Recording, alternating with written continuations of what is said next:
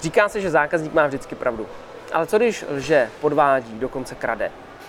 Podíváme se, jak vylepšíme vlastní improvizaci a jak si u blízkých známých říct o peníze nebo je slušně odmítnout. Jdeme na to.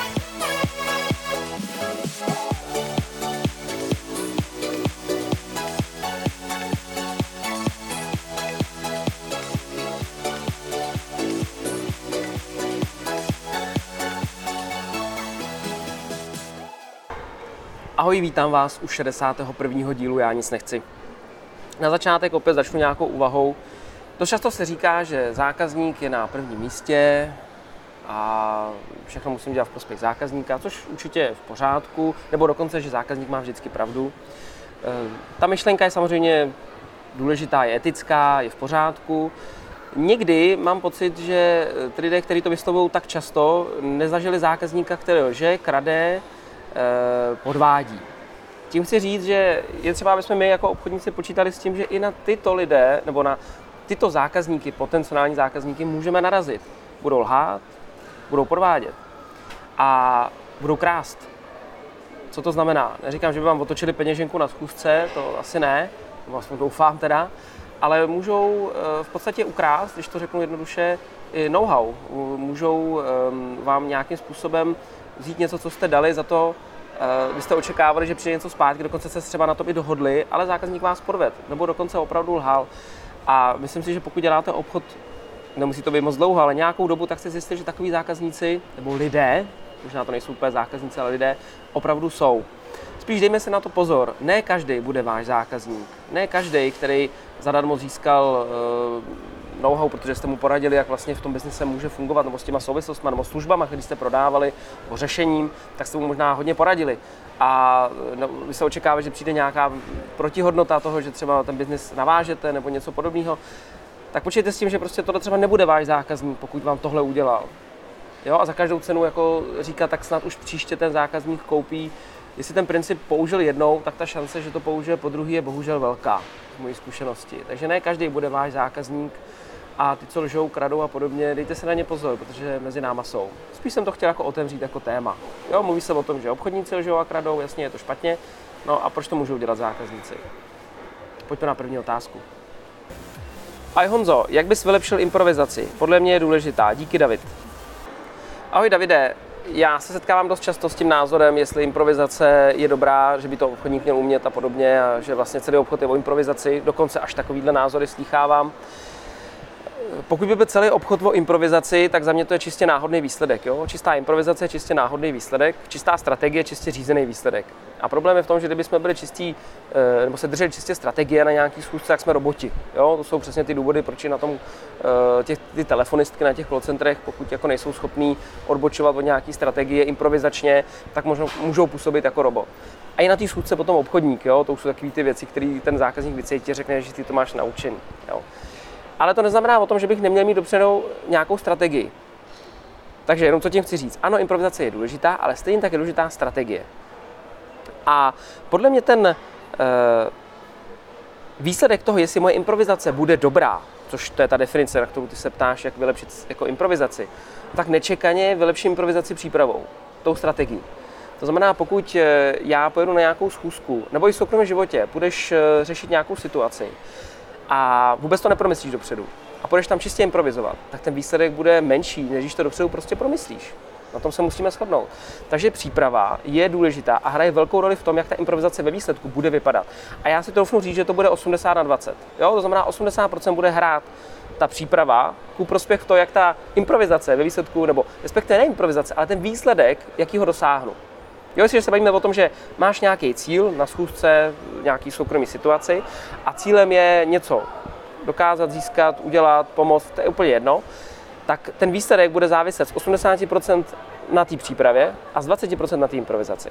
Ale ta improvizace samozřejmě je důležitá, musí v tom být, jinak to není 100%, je to 80% a nemáš ten výsledek. Eh, jak tu improvizaci podle mě můžeš vylepšit? No, já se snažím tu improvizaci vylepšit tak, že dopředu se promýšlím vůbec, jaký ty možnosti jsou a díky tomu potom můžu vhodně kombinovat během toho rozhovoru. Jednoduše dopředu si prostě promyslíš, jak vlastně asi ten rozhovor bude probíhat, nebo ta situace. A dáš si různé možnosti. I nejhorší možný scénáře. Tím pádem tě nic nemůže překvapit, nebo ta šance je menší, že tě něco překvapí. A další věc, která pomáhá třeba mě vylepšovat improvizaci, je to, že vyhodnocuju, co se stalo. Jo? To znamená, já do té přípravy počítám i vyhodnocování těch situací. Kdyby někdo řekl, já se učím jenom tím, že jedu po zákazníkovi, no tak to je dost drahý. Jo? Takže pokud skončila nějaká schůzka nebo situace, no tak ji snažím vyhodnotit a říkám si, tak příště udělám co? Jak tu improvizaci, respektive strategii zase lépe vylepším? Nebo jak to, jak to bude lepší? Takže to si myslím, že e, mě třeba pomáhá a mohla by to být odpovědi pro tebe. Ať se ti daří. Ahoj Honzo, jsem fotograf a mám problém s tím, že se mě často příbuzní či kamarádi ptají na to, jestli bych jim něco nevyfotil. Jak je mám odmítnout nebo si říct o peníze? Jsou to blízcí lidé, přijde mi tedy, že by bylo netaktní je odmítnout nebo si říct o peníze. Obzvlášť pokud máme například rodinnou oslavu a někdo se mě zeptá přede všemi. Problém je, že mám práce hodně a každé focení zabere nejvíce času až doma, když fotografie upravuji, to už nikdo nevidí. Nevím, jestli dotaz směřuji správně, ale tvá videa mě baví a přijdeš mi jako schopný člověk. Děkuji za to, co děláš, určitě v tom pokračuji, má to smysl. S pozdravem Petr. Ahoj Petře, děkuji za pochvalu prvně a pojďme k té otázce. Já si myslím, že to má nějakých x rovin. Ta první rovina je ta nejvíc vztahová, to znamená, přijde za tebou, tady si psal třeba rodina, přijde za tebou tvoje maminka a říká, já budu mít oslavu narozenin, synu, uděláš mi fotografie z té oslavy narozenin, tak nějak se nedokážu představit, eh, že najdeš způsob, nebo že by si vůbec chtěl eh, říct mami jo, ale bude to stát jako pade. Jo. Prostě přijde jako úplně úlet. E, takže v tuhle chvíli si myslím, že tohle asi doufám neřešíme, jo. Protože ty situace, kdy ty budeš chtít dát dar, darem třeba, jo, případě téhle situace, té mamince třeba ty fotky, jak mi to dává smysl. Ale něco jiného už bude, pokud za toho přijde třeba kamarád a řekne, hele, e, já teďka budu mít, já nevím, e, napadá promoci, e, chtěli bychom profesionální fotky, e, vím, že to děláš, nafotíš nám to, tak tady už se dokážu vystavit nějakou bilanci toho, co ty jako říkáš. Problém je v tom, že ty lidé třeba něco očekávají a mají nějakou představu o tom, co vlastně znamená tvoje práce a díky tomu to tak říkají, jo? to znamená, jo, tak, tak vezme foťák a vyfotí to, že jo, jako easy. A tady jakože už potom to doma postprodukčně upravuješ ty fotografie, aby to vypadalo lépe, to už vůbec třeba nevidějí. Za mě, ty se musíš rozmyslet, jestli teda děláš fotografa na full time, tak to asi podle mě znamená to, že uh, tě to živí, je to tvoje práce, chápu, a máš nějaký volný čas a nějaký čas, který, kdy jako pracuješ. A jestli se rozmyslíš, že zrovna u tohohle člověka řekneš OK, ale já to chci zařadit minimálně do pracovní roviny, tak bys uh, to měl říct v tu chvíli. Pokud si myslíš, že ho nechceš zařadit do pracovní roviny, no tak je to tvůj volný čas a odmítnutí nebo uh, říct si o peníze jako nedává smysl a prostě to uděláš, protože jsi rozhodl. Jo? Ještě můžeš jako odmítnout samozřejmě, jo? že řekneš, bohužel to nedávám, protože prostě něco, priority a tak dále, čas, ten termín nevyhovuje, protože budu dělat něco jiného. Sorry, můžu ti někoho doporučit, zkus se s ním domluvit, bude chtít za to nějaký malý peníze. A to je podle mě slušný odmítnutí, že doporučíš někoho jiného, kdo by to mohl udělat a musíš počítat s tím, že se s ním nějak musíš domluvit. Jo? Teď ty situace, kdy tomu kamarádovi si budeš říct o peníze. e, já si myslím, že není problém říct tak, jak to je, tak, jak jsi to napsal.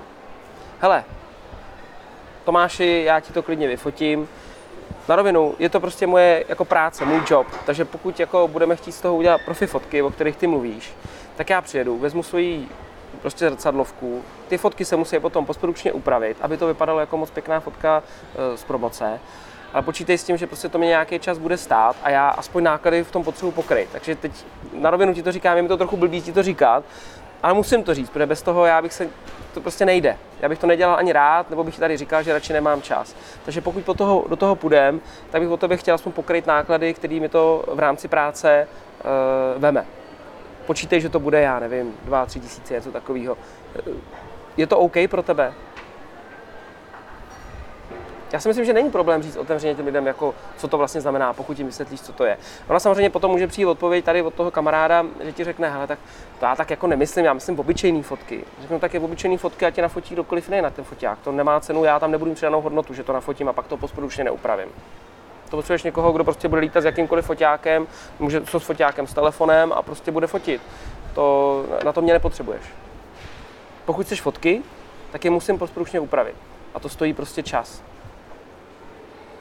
A ten čas je takový a takový. A pokud já to mám dělat ve svém pracovním čase, kdy, kdy já to můžu dělat, no, tak to potřebuji nějak aspoň nákladově zaplatit. Já si myslím, že hezký na tom je, že mu třeba ukáže, že ta, ta cena standardně se pohybuje tam a tam a že to pro ně uděláš právě za ty náklady, třeba příklad, které jsou takový a takový. Jo, takže já si myslím, že to není problém. Nebo mít v podstatě, eh, já jsem to už jsem tady jednou řešil, jo, že v podstatě eh, ty lidi jsou zvyklí na to, že to fotíš vždycky zadarmo nebo děláš nějakou činnost zadarmo. A teď jako přichází ta doba, kdy už to zadarmo, už to není koníček, už je to práce, jo, a je to stejný, jako kdybys byl automechanik, někdo řekl, tady prosím tě, oprav mi tady ten, ten blatník, jsi kámoš. Jako, tak jo, tak já ti ho koupím, zaplatím, vyklepu a všechno ti dám zadarmo, no to je asi divný, že jo asi se počítá s tím, že i pro toho kamaráda to bude něco stát. Takže mít v podstatě v úzovkách dva ceníky, jo, když to řeknu trošku biznisově, který říká, tohle je pro známý, tohle jsou ceny pro známý a tohle je prostě standardní cena. Myslím si, že to žádný problém není. No a pak to nejdůležitější, e, máš pocit a odmítnout, že to naruší vztah. No to je to, co si musíš rozmyslet. Tohle to často setkávám s tím, že někdo říká, já se chci naučit jako asertivní metody, jak odmítnout a zároveň si zachovat vztah já si myslím, že si budete muset trochu vybrat, že pokud jako vy jdete do vašeho rozhodnutí, že chcete udělat něco jinak, než si někdo nějak představuje, no tak to vždycky může narušit ten vztah. To je jasný, s tím musíte počítat. Na druhou stranu, pokud jste kamarádi, tak ten člověk to musí pochopit. Pokud se urazí a zvedne nos, no tak prostě aspoň víš, jako koho máš kolem sebe. To je život. Držím ti palce a hodně skvělých fotek. Na závěr dnešního dílu eh, jsem vám chtěl říct, že někteří už to možná zaznamenali, že se nám podařilo natočit eh, s Jirkou Vlasákem a Mirkou Rychnovským první díly pořadu Společný doutník, protože mým koníčkem je prostě kouření doutníku, mám to spojení s nějakou atmosférou. Takže eh, i pro videem najdete odkaz na tenhle pořád, kdybyste ho chtěli sledovat, nebo byste se chtěli stát také milovníky tohohle koníčku, disciplíny. Zní to až povzneš, jako povznešeně, že jo. A tak nechám to na vás, to zhodnocení samozřejmě, každý eh, máte ten směr nějaký. A pro mě to prostě něco přináší, takže jsme o tom chtěli natočit nějaký pořád jako osvětu o tom, co to, co to vlastně je. A, takže kdybyste to chtěli sledovat, pod videem najdete odkaz na společný doutník. Mějte se krásně, ať se vám daří obchody a zase příště.